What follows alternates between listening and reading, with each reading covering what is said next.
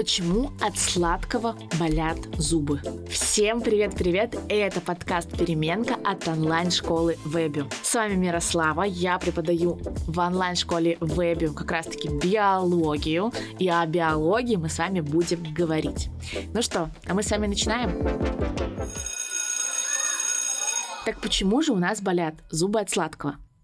Да, Неприятно, когда зубы реагируют на какое-то сладкое. Боль может быть резкой или едва заметной. Вот у меня постоянно болят зубы, если я ем мармелад.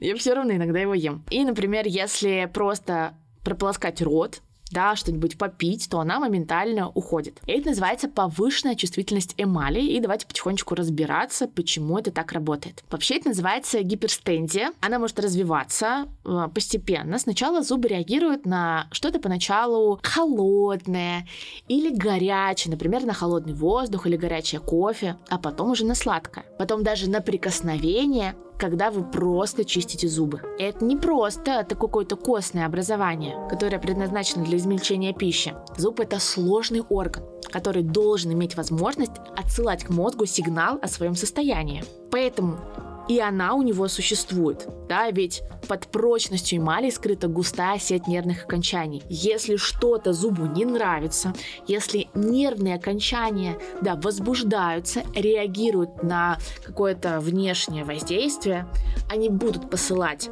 головной мозг сигналы боли. Если зуб в норме, конечно же, болеть он не будет да, так как каналь дентина надежно закрыта эмалью. Эмаль как раз-таки это внешняя оболочка зуба, которая защищает от внешних воздействий. А вот для вот как раз-таки этой эмали больше страшны не механические воздействия, а химические. Перерабатывая сахар, бактерии выделяют большое количество кислоты масляную, муравьиную, молочную, пропионовую и так далее. Они не слишком сильные, но при длительном воздействии на эмаль она постепенно истончается.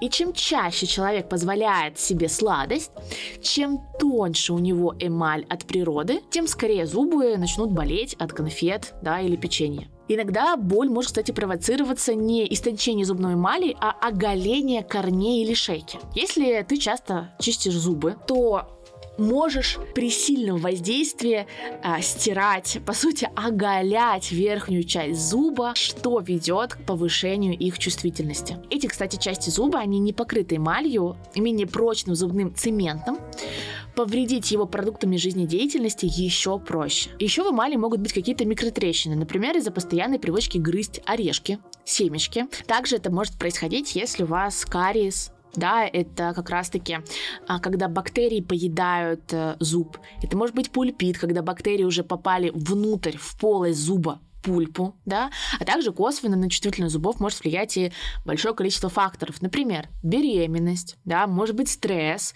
который в целом повышает чувствительность нашего организма, а витаминоз – это нехватка или отсутствие какого-то витамина или прием каких-то лекарств, которые в том числе повышают чувствительность.